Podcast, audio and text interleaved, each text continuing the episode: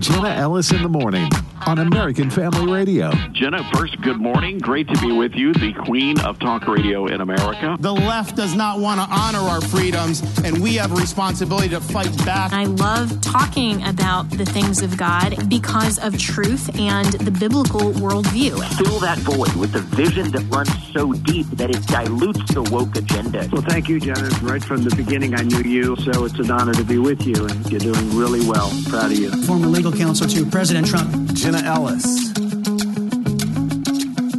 Well, good morning, and we are awaiting today the opinions that are likely to be handed down around 10 a.m. this morning from the U.S. Supreme Court. And there are still a few outstanding cases that we discussed yesterday uh, that include 303 Creative and the pair of affirmative action cases. And uh, we'll be talking about those more uh, likely next week in uh, in terms of uh, what what the Supreme Court does uh, with those opinions, and you can always find those at the Supreme Court's website. If you just uh, scroll down, then once the opinions are released, they put that just right on their uh, front page and their homepage, and there's always a little uh, just paragraph that is the holding that gives you the basic description of the outcome of the case, and then you can uh, click on the little gavel icon that I actually think is pretty cute. That's on the Supreme Court website, and you can read the full opinion.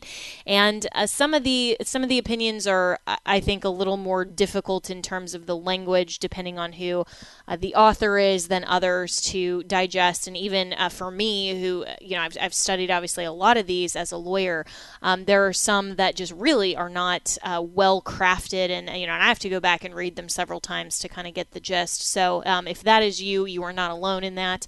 Um, and then there are always the analysis opinions and and some of those uh, the articles that come out and shape the perspective of what that person's opinion is on the case. And so, if you're reading some of those articles, uh, I would suggest, of course, to uh, be informed as to whom you are reading their interpretation of the case. Uh, because if you're reading, for example, one of the more leftist liberal outlets, then you're going to get a different shade on the outcome of the case, even if the, the facts are technically correct, like, oh, it was a 6 3 opinion and this was the holding, um, facts can still be presented in a way that casts bias and uh, casts a different light on uh, the the subject than someone else. So um, so always be careful or at least aware of the source that you're reading. Um, a lot of us get uh, push notifications on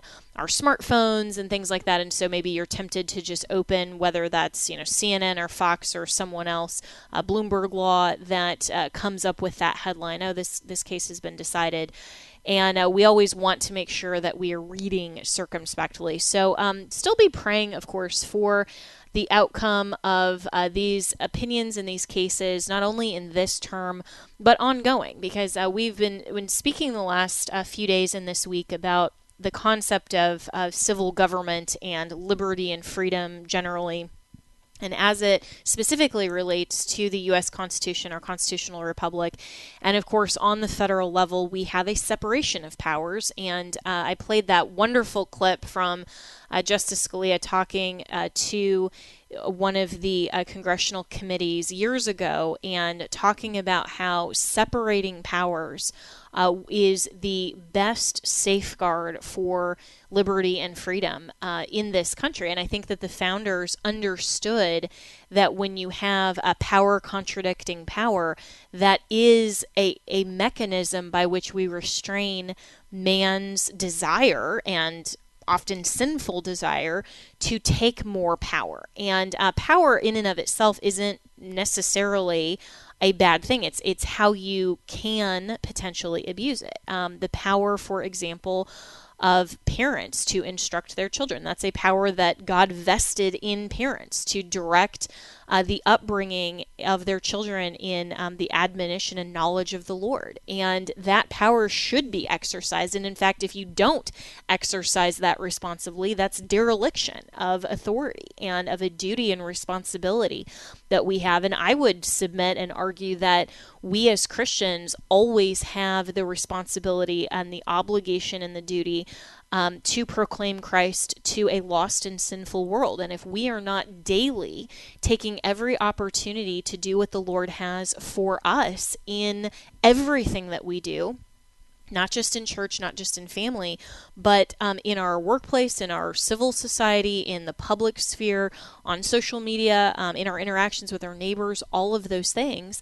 If we're not taking advantage of every opportunity that we can that the Lord provides, then we are uh, derelicting a duty and responsibility that we have to proclaim the truth of God. And, and that, of course, starts with uh, knowledge. It starts with understanding what are we proclaiming. Um, often there is, uh, you know, this this idea that um, that we have these social media influencers, right? And we have a, a, a, lot of young people that that's actually now a vocation that they want to be an influencer, and and I, I think that that's actually uh, hilarious in a sense that that is now a vocation uh, that's called an influencer when we should be, as Christians, influencing our world and our sphere of influence toward something, uh, toward the truth of the gospel of Christ. And that is what our civil society needs to preserve and protect is our ability as Christians to influence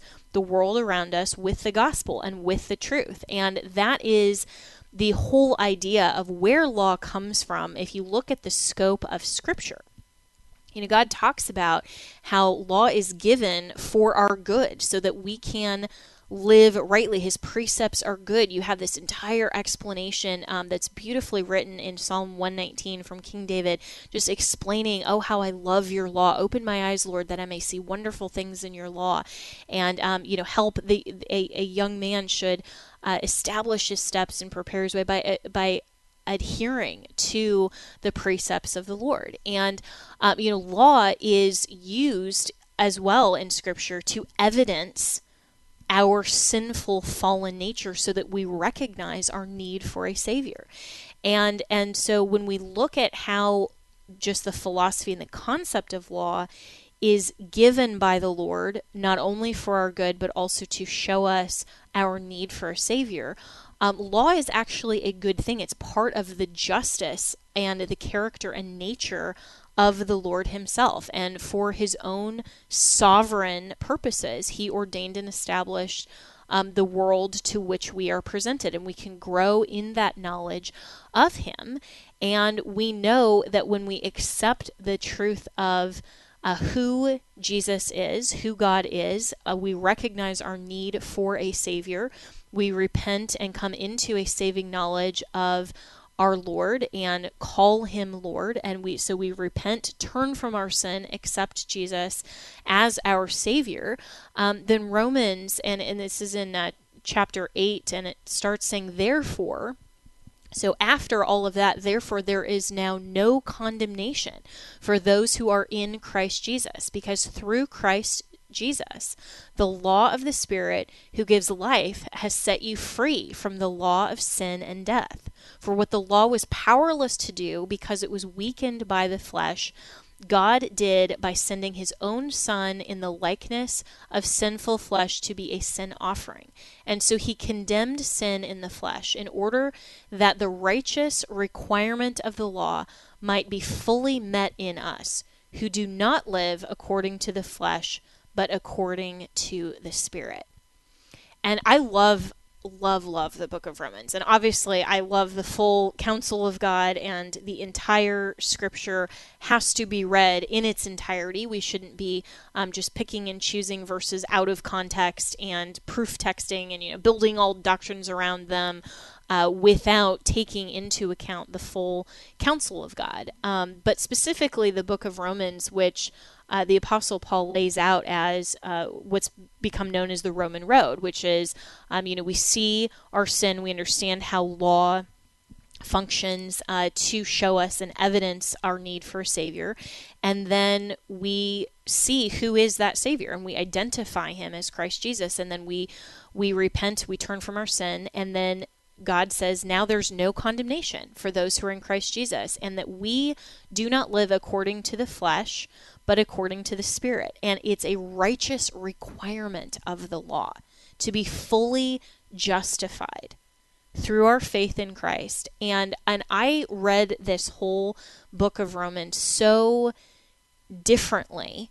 Um, and I think with a richer understanding of the legal terms after I went through law school and had studied more substantively uh, what these words in a legal sense, not just a familiar um, English language sense, meant.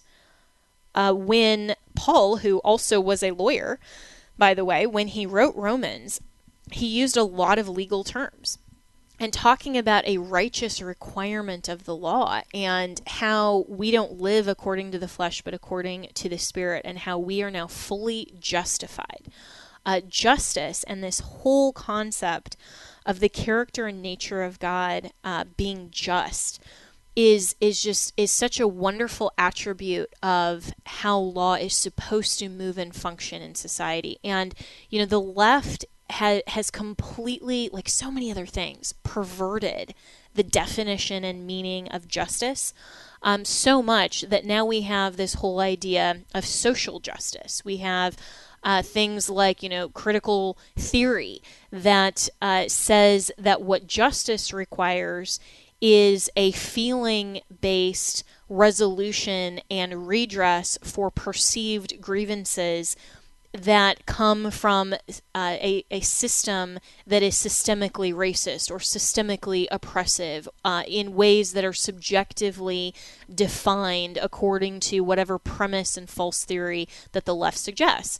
And if we are premising our civil law on those types of false doctrines and false justifications and false definitions, then we are premising what justice requires according to a false theory and ultimately a false God, a false idol, a false doctrine, instead of recognizing the truth about justice, which is that justice is an attribute of the very nature and character of God. We cannot have justice apart from truth, and truth is defined as the person of God. And so when we're talking about meaningful justice, we can't reinvent these terms to mean social justice or to mean uh, these types of redress that are categorically imposing on whole groups of people this type of redress for a grievance that we're attributing to people who aren't even responsible. I mean that's that's the whole notion of critical theory is to say that certain groups are categorically responsible for oppression that's perceived in a society. That's not justice. Um, that's not true, meaningful justice. That's not truth uh, at all but it's now then asking for a type of justice and a type of redress for a perceived false grievance that's not grounded in reality.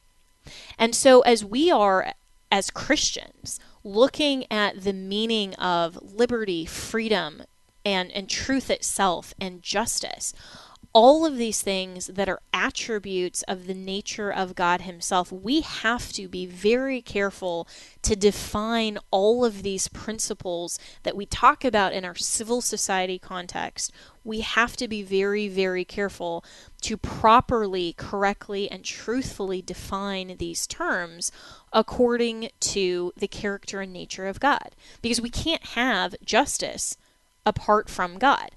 And and what I recognized going through law school and and studying a lot more of this philosophy more deeply. And law school doesn't teach you any of that. I mean, this came from my worldview training, my my thoughts about um, the Lord, the the living out my own faith, and considering all these philosophies. What I learned is that justice isn't just in and of itself a virtue it has to be predicated on truth. Truth is the highest virtue because truth is the person of God. Justice necessarily must outflow from truth. So, as we're talking about all this philosophy and we're talking about our civil society and how we need to ordain and establish law, what our Constitution means, we have to, have to, have to define all of these terms, even the legal terms, our civil government terms, in accordance with truth which is the person of God Himself. So we'll be right back with more here on Jenna Ellis in the morning.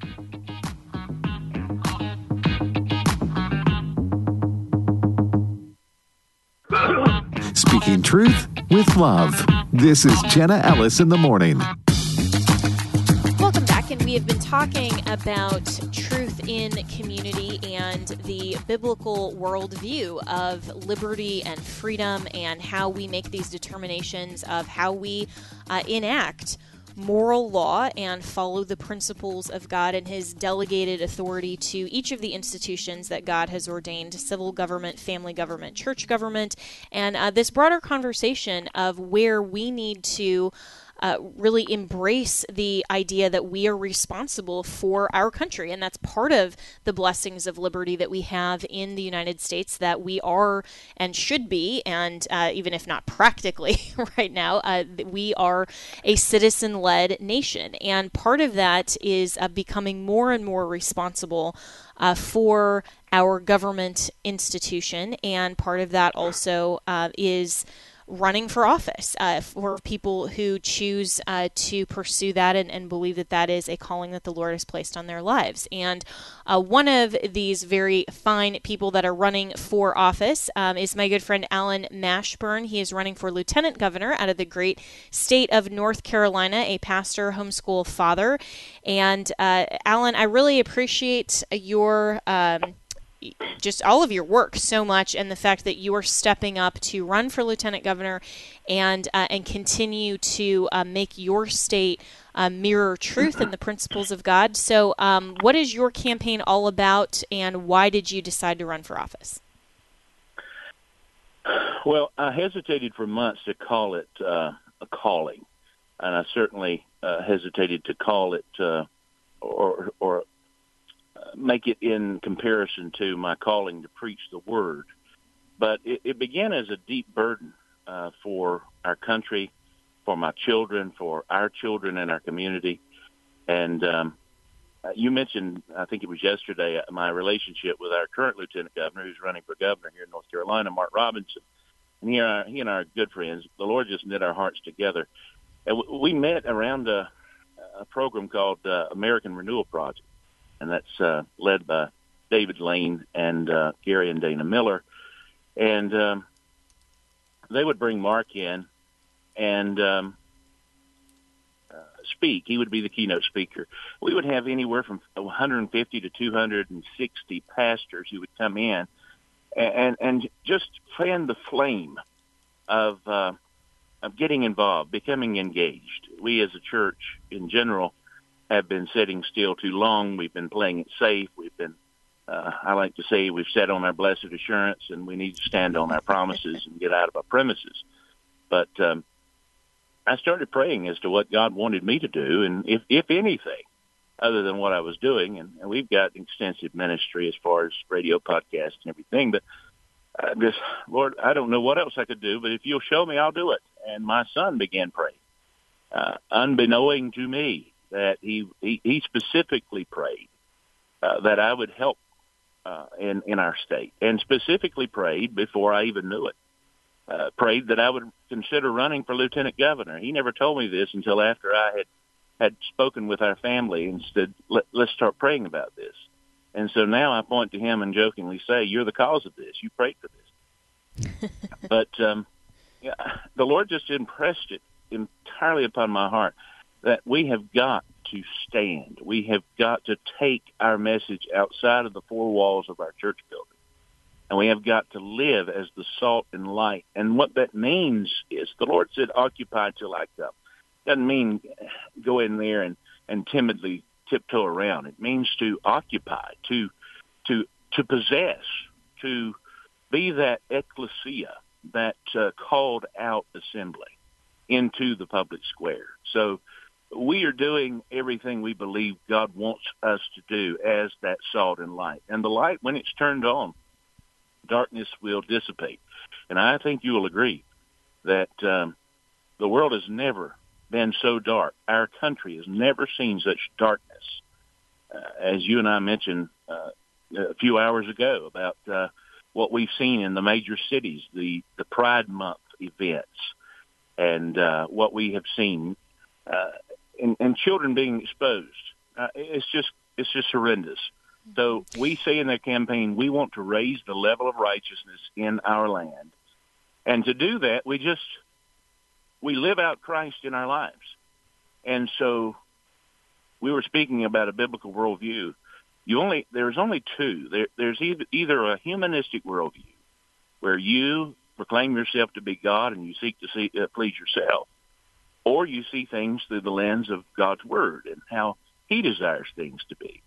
So we began praying, and, and God has led us uh, uh thus far. And I, it, it's been an incredible journey if we stop right now, but we're not stopping.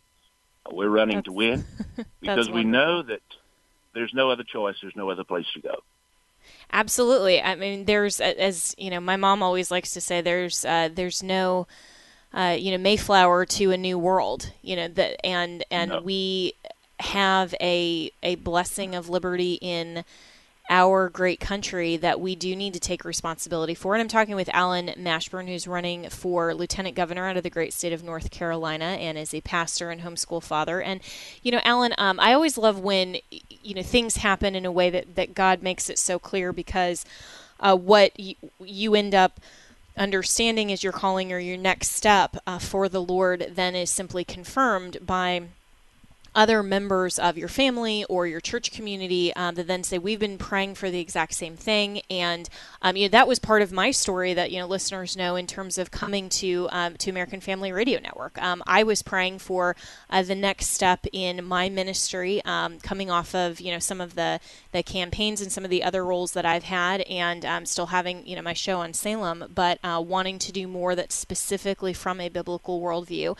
And I didn't know that uh, that AFR and Tim and Walker were uh, were praying for um, a a new host for the this uh, 7 a.m. Central, uh, 8 a.m. Eastern hour, and um, we were independently praying for what ultimately was the same thing, which is uh, for me to be part of AFR. And it was just, you know, it's, it's just yet another story of um, of how God is uh, is living and moving in society. He's there. He's not silent, and we have to continually, always pray for His direction and His guidance. And your story, Allen, I think is.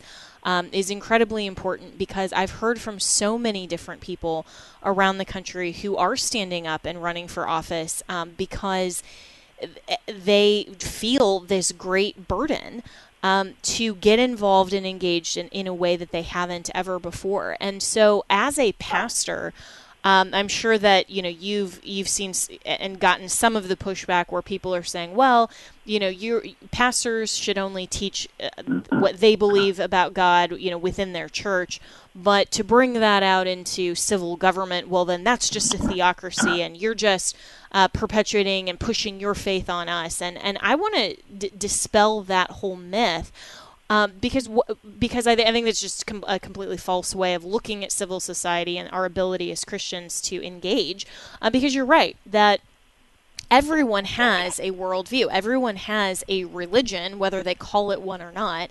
Uh, they have a source from which they derive their moral views, and they take that into their jobs, into their public office, and into their lives. And so, um, from the perspective of being a pastor, um, what is your view um, overall? And this is a very broad question in terms of how our civil government must legislate morality in terms of abiding by the the truth of morality as God has presented it to us not only in his specific revelation in the Bible but also general revelation the truth that is around us. Well, broad, and let me state a disclaimer from the very beginning. Whenever you have a pastor on, he's going to talk and probably talk too much. So feel free. it's your show. You interject as much as you need to. That's but, why we have um, you on two segments, because I know that. So no worries. Exactly. Yeah, you're you're doing this at your own risk. But um, you know, the Bible says in Romans 13, and I get thrown this. You said broad answer, and it is. I get thrown uh, Romans 13 all the time of how you're supposed to be quiet. Well, I don't see that in the text of how you're supposed to comply. I don't see that in the text. Um, I've lost friends. I've lost pastor friends who do not think that I'm doing what I'm supposed to be doing. And ultimately, you have to decide that you're going to follow God no matter what. If He's leading you, it's not about you; it's about Him. And that goes much of that goes against my grain as a pastor. I'm still not used to taking a lot of pictures with people. I'm not I'm not used to promoting self, and even in campaign, that's that's what it's about. You're talking about what you what what you would do, and I don't like seeing my name on everything. Uh, it just goes against my grain, and I think that I used to be that way, but God broke my heart and told me, "Hey, the ministry isn't about me. It's about me. It's not about you." But uh, that setting that aside, uh, legislatively, I think we've come to a point in our society, specifically in the last few years. Um, it's like when COVID hit, when Donald Trump went in, it began, and it's nothing to do with Donald Trump. It's like it's like the left just went haywire. Uh, it, it, the left just went haywire, and, and everything became so more blatant. And it's as if the evil accelerator was floorboarded, and we we have no recourse when when when we're left to the point that we have drag queen story hour of coming in our, our smaller towns, our rural towns like where I'm from. And they're inviting and wanting to groom. And I said, I've said before, there's a reason why they do not go to nursing homes and read drag story hours. They, they, they know exactly what they're doing. And what, what we saw in, in New York, screaming, we're coming for your children. I don't think we have any other recourse but to go and, and to seek legislative relief and, and make these laws uh, concerning our children. And what parent would be so blatantly ignorant of of morality and truth to take their children to that? That's a whole other story. That that opens up another can of worms of there's a heart problem, there's a spiritual problem, which we know is most evident.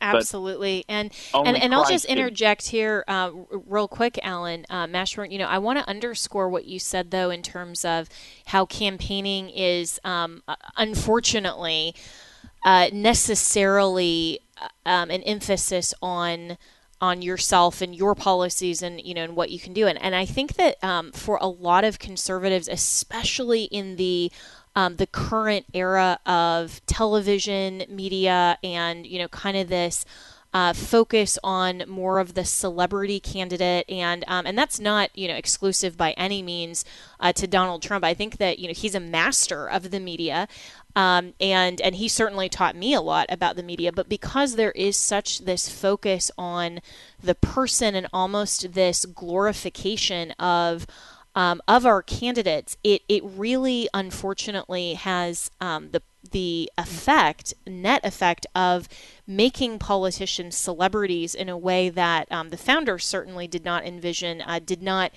uh, carry out and live their lives that way. They, uh, it's it's the total opposite of public servant.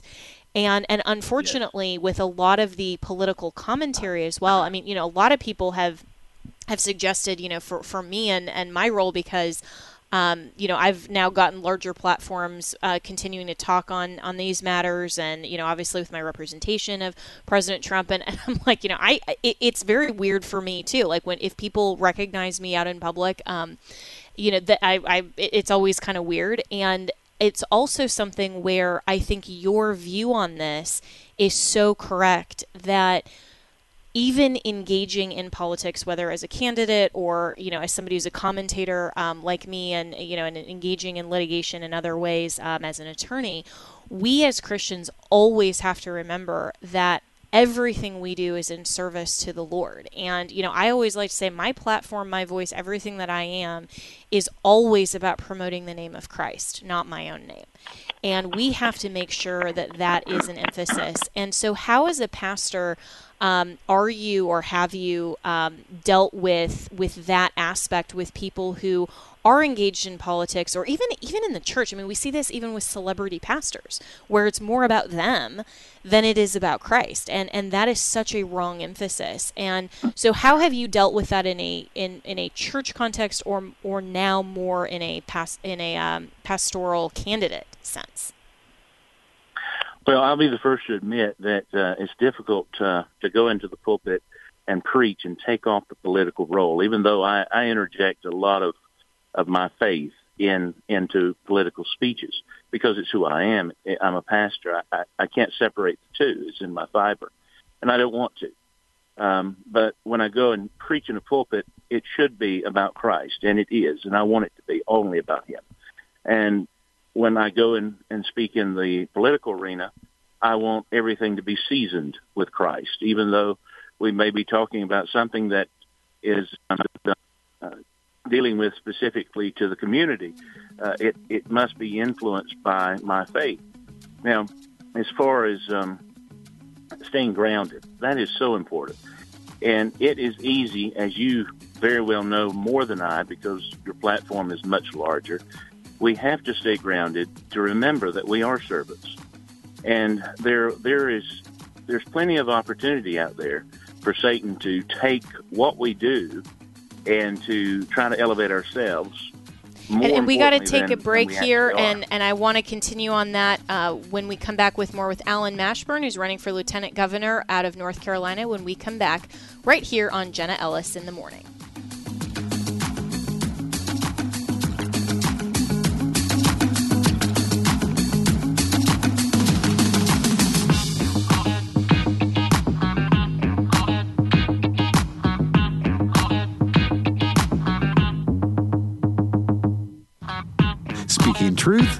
Love. This is Jenna Ellis in the morning. Welcome back, and I'm talking with Allen Mashburn, who is a pastor, homeschool father, and running for lieutenant governor out of North Carolina. And before the break, um, which I unfortunately we had to take a break, uh, I was talking with uh, Allen, and, and, you were responding uh, to this idea of staying grounded as a Christian uh, regardless of where God brings us to in our lives, and uh, and regardless of whether that's in a a public setting, uh, whether that's in you know a church. I mean, even Allen, I've even seen people in in you know, really small churches who you know get on the worship team and suddenly it becomes all about them, and they think you know, oh, I'm so much better than everybody else over here, and I have followers and clicks, and you know, I mean, so this isn't limited at by any means to politics or um, you know people who uh, gain celebrity in other ways or um, you know or who have a ton of followers on social media. I mean, this is a a common thing. I think that um, Christians in particular need to always recognize no matter what our area of service, we have to always focus on uh, promoting the name of Christ and the truth of Christ instead of ourselves. And so, um, so I want to give you an opportunity to uh, finish your response on how to stay grounded. Well, it was Paul that said, "I die daily." and I think we have to do that. I, I went, I served under a man by the name of Dr. Lee Roberson in Tennessee Temple Schools, and um, Dr. Roberson always said, "Die to self, die to self," and that was his motto. And and no matter what he did, uh, he reminded us. He was also the one that said, "Everything rises and falls with leadership." Um, so that stuck with me. I also had a Bible professor tell me one time, you don't have to be all that humble because you're not all that great. That stuck with me as well. But um, we have to stay grounded because we are servants. We serve the King. Now, that, that there's no other greater calling than doing that. But we have to remember that we are expendable in the kingdom because when we get prideful, and it's so easy for us to do, uh, God can use someone else, and He will. It's a privilege to be used, and um, it's an honor. And so to be grounded, we must be students of the Word. We must be people of prayer. And um, I'm certainly no example of that. I want to be more and more. But I'm simply saying the only way to, to stay a servant is to be in tune with who you serve. And uh, I think that's the biggest thing in, our political arena.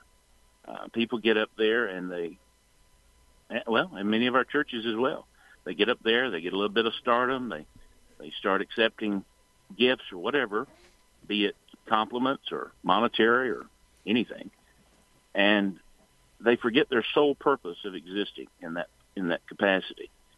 Uh, yeah. We've noticed in our own state that some politicians are are near. Uh, I, I jokingly say that the fourth person of the Godhead. Uh, that's not so, and the founders never meant for that to happen. People yeah, need to I'm come reminded. home I'm, I'm reminded of uh, 1 Peter 5, where uh, it says, And all of you clothe yourselves with humility toward one another, because God opposes the proud, but gives grace to the humble. Humble yourselves, therefore, under God's mighty hand, so that in due time he may exalt you. And, you know, this is uh, one of those verses that um, has always uh, been been a a comparison, I think, in my life of saying, where is my um, thought, my orientation, and my uh, my desire is that to serve the Lord only, and to continue each and every day, no matter what happens, you know, good or bad, um, loved or hated, which you know we we get both, of course, Allen. Uh, that I just get up every day and say, today I will do what God has for me to do today in ministry, and um, as, as Francis Schaeffer, who, um, as, as most of our listeners will know, um, ran L'Abri and you know the and trained in worldview and wrote um, the Christian Manifesto and you know a lot of these other really really good worldview um, yes. Yes. books. You know, he was asked one time about um, and said, "Well, you know, if people uh, don't don't like you know what you're doing and and you're you don't uh, you don't have enough donations and stuff, well then, you know, what are you going to do? And you said, well then we'll be smaller. you know, and it was like I, I serve God. Mm-hmm. You know, whether it's it's to a very very small few or to you know a wide worldwide audience, and I think we do need to keep that perspective um, that especially in a social media context as well. Um, so many people, and especially um, for the young people that are listening, you know, there's this whole idea that we have to be influencers and we have to, you know, get hundreds of thousands of followers and all of this. And, um, you know, I always like to tell students, well, what are we influencing toward?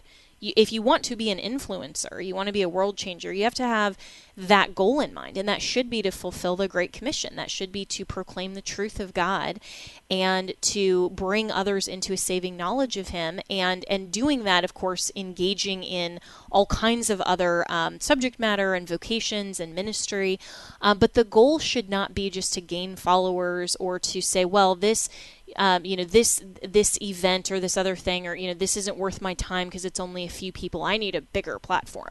Well you know that's that's not at all what the bible teaches. And um, and so you know as as we are looking uh, toward engaging in civil society um, allen mashburn i think it's it's also incredibly important that um, that people who are looking at you know some of these more national figures or people like you that are running for statewide office and they're thinking well you know i don't have that kind of platform and you know all i do is is um, homeschool my kids or all i do is go to church. I mean those those things are just as important and are some of the best ministry um, vocations and callings that god can possibly give. And and i think there's encouragement there.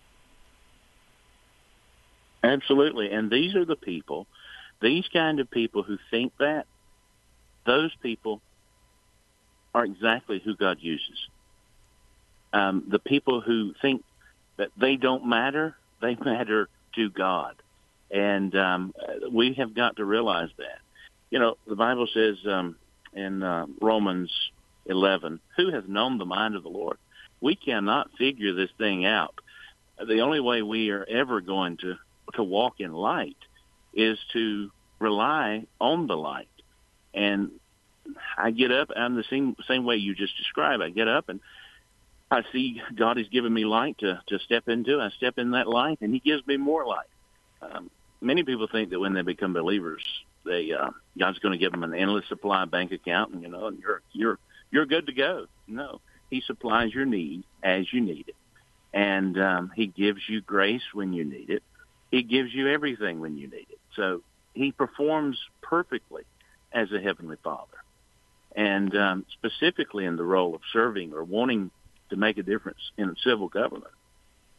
I think we have to rely on him even more because the we we lose the aspect of we're in spiritual warfare, and we must rely on him.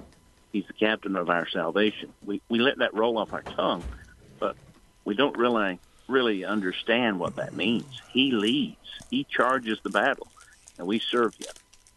Yeah, and, and I think that's so well said, um, Allen Mashburn. And you know, and going then into civil society, um, and as a Christian, uh, going into that that role and and you know as you are wanting to uh, serve the people of North Carolina as lieutenant governor. Um, you know I kind of want to circle back on on the first uh, part of this conversation which is affecting that world changing uh, legislative and executive uh, capacity that uh, that people do serve in, in civil government and how we take our Christian worldview and we can actually uh, create a more perfect union and build a moral and upright society. So, what is your view um, overall on on this whole concept of legislating morality? Um, because you know, as I've as I've talked to um, th- this AFR family about now for the last couple of days, you know, we we do legislate morality because we prohibit certain things in society. Um, that's just a given. You can't escape the fact that all law is inherently moral. It's just whose morality are we legislating, and what are the contours and parameters and and bright lines, and uh, where do we draw those distinctions? And so, um, ha- what is your view as as a pastor and a Christian, and as someone who wants to uh, fulfill the role of lieutenant governor in the state? How should we as Christians think about legislating morality? Well, you know, the scripture says, "For rulers are not a terror." To good works, but to the evil. And I think uh, the Lord, obviously, we know, established civil government. And in every role, we are supposed to be a terror to evil. And I think the only way to do that is to elevate righteousness in the role of government, have believers more involved, and do what is necessary to restrain evil in our land. And it's sad that we have to come to the point of having to do that legislatively because it means we've, we've come to a point in our country and, and in our state that there is no boundaries to many, many people, many people that would have uh, evil to, to run rampant. But uh, when we started this journey, we started attacking the inappropriate books in schools. And many people don't see a problem in, with pornography on our on the shelves being available to our children, and and I want it gone. I want it gone because it doesn't satisfy uh, the the more perfect union clause uh, in in our Constitution. It doesn't edify children. It doesn't build them up in any way, shape, or form. It degrades them, and uh, we have we've got to take a stand uh, legislatively and have a, a principled legislative branch. And as lieutenant governor, uh, that role comes with being president of the Senate. So, unfortunately, in our state, that role doesn't mean as much as it sounds, but he is able to help craft legislation that will be that terror to evil. And not not exactly grow the government. We don't want to see any more government. Everywhere I go, people want to do and live their lives. We want that as well, but we do not want our children exposed to any more evil than necessary, specifically in our public educational system. And that just makes so much sense, uh, Allen Mashburn, because uh, I, I think that the the question of how parents can possibly bring their kids to some of these events i mean that's just mind-boggling to me that that that they would even consider that an option. I think that speaks to the depravity of the culture and how the church really needs to step in. Um, but but to protect uh, children from you know some of uh, this this evil and this corruption it isn't genuinely a matter of of parental rights in the sense that okay yeah this is just fine that we can expose children to uh, to this type of um, content in the public sphere and in state funded edu- education and in some of these forums that the legislature really can correct and remedy. And so, um, you know, it was it, it was just so disgusting to me. And, and literally the term disgusting was trending on twitter when we were seeing some of these examples of these pride parades. And we're you know nearing the end of the month and now it's um, it's finally i think shifting toward toward patriotism for uh, the fourth of july holiday coming up. And it's just such a contrast to me to say okay we've spent this last month basically having to shield our eyes from a lot of this depravity. And now all of a sudden on a dime we're shifting the, the cultural emphasis into patriotism for a country that was built and founded on a biblical worldview and the necessity of selecting and preferring Christians as our leaders. And, you know, so how would you encourage um, parents to get involved and to make sure that uh, we are building a moral and upright society when we see some of these just absolutely grotesque displays of depravity? Well, I think parents have the ultimate responsibility because they're going to give an account to God whether they're believers or unbelievers. They're going to give an account to God for how they have raised their children. And so I think the best way to make America great is to make do the things that made America great to begin with. And sorry to borrow a phrase there, but it's the truth. We have to go back to what our parents did. Bring your children to church. Bring them up in the nurture and admonition of the Lord. Do not skip church for events start having the mindset of skipping other events for church because whatever is is important to that parent, that child or children, they are going to see that and they're going to say it's okay to do this or it's okay to do that if we we we want to put the Lord on the shelf here. And then we need to start teaching our children how important this country is. The left has come out strong about saying how how we have just been terrible as a country We've got a former president, Obama, in his term, who went across our borders and apologized for things, told our business leaders, you know, if you have a company or small business, you didn't build that.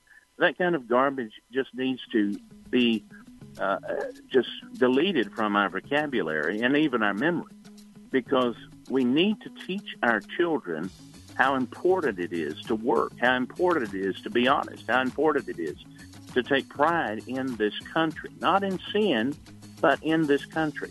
And I don't know how Amen you switch that. off from the pride muck and go into patriotism. that's just well, that's we just, have to keep our eyes on the Lord. And Allen Mashburn, um, you can find him Allen Mashburn four nc.com if you're interested in uh, donating or supporting him there. And I wish that everyone had the same mindset that you did to keep our eyes on Christ. Uh, this has been Jenna Ellis in the morning. You can always reach me, Jenna at afr.net. Make it a great day for the Lord.